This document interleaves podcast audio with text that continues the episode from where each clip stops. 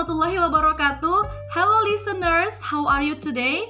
Hope you all always fine wherever you are and stay healthy, stay at home and don't forget to diligent to wash your hand and using mask if you wanna go outside in the pandemic because our health is number one, right? Okay, I'm Nurmila Sari. This is Kareba Mangkasara Podcast. Have some exciting news to listen. So wherever you are and whatever you do, don't forget to listen Kareba Mangkasara podcast every afternoon on Sunday at 17 o'clock. And this is only South Sulawesi news. So today we have an interesting news for you guys. This is about sexual abuse in Bantaeng. It's very important to know for today's yacht. Okay, we are going to the news. Tuesday, 18 May 2021 at 9 o'clock. The sexual desire of 24 years old man named Abdul Wahab was unbearable. As a result, a 16 years old girl with the initial AN became a victim. AN became an outlet for a moment of sexual desire by her boyfriend, even though there was no formal marriage bound in the religion and law. The innocent girl was raped, even though Wahab is her boyfriend, An still didn't accept it. So finally, she reported the incident to the police. Wahab's defiant behavior began when he asked An to go for a walk, but on the way, there was something very strange. Wahab took An to a place far from residential areas and far from monitoring residents.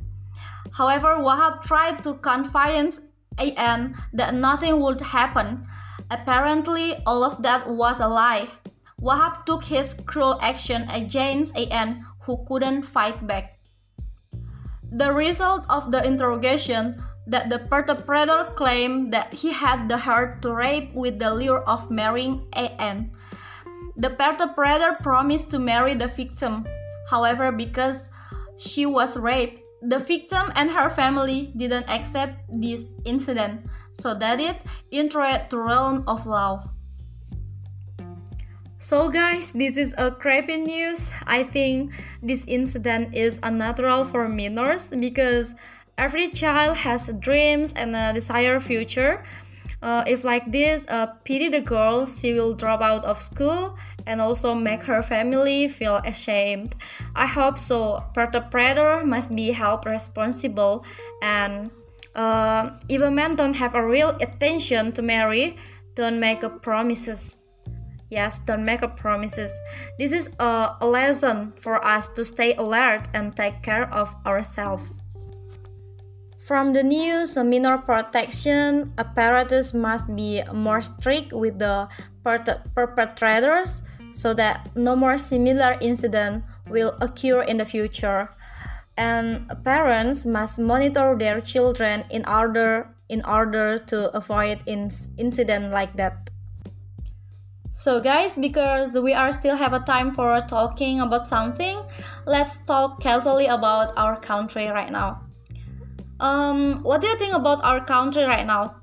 I was suddenly thinking about uh, the coronavirus that is still not running out and still affecting our country, Indonesia, right now, especially in especially our place in South Sulawesi. It's very poetic to see our country come up with a lot of rules that I find so unfair. How could I say the rules in uh, in our country is so unfair? Just like the days of Idul Fitri, the government asking people not to go home. Yeah, we know that. All border traffic is closed and guarded by many police. They stop everyone going home and tell them to turn around. So guys, if you are the one of the people wanna go home, wanna going home in at the days, at the days, what do you want to do if the police uh, ask you to turn around what do you want to do and what do you feel guys i think you are so so sad because you wanna meet with, with your family and the police uh, then the police uh, ask you to turn around. Well, that's what they do in South Sulawesi. I think that is not fair for our as a society because we can see as the day as the days leading up to Idul Fitri, the streets are closed while the mall and other shopping centers are wide open. Yeah. And at the moment when society was banned from home, thousands of, of foreigners from China come to Indonesia. Yeah, we can see, and this is real, guys.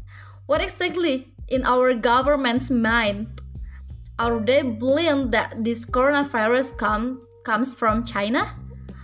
Or um, they're just pretending to forget or how how I, I don't know I don't know what what they are think I don't know what actually in our government's mind I couldn't help thinking about the government in Indonesia. I felt that they always made life difficult from for themselves. so guys, uh, let's hope the government of our country uh, improve quickly and make coronavirus uh, quickly vanish, vanish from the face of the earth, especially in our country, Indonesia. Okay guys, I think just the news for today. Hope you all enjoy to listen Kareba Mangkasara podcast. Thank you very much for your nice attention. Stay healthy and goodbye. Wassalamualaikum warahmatullahi wabarakatuh.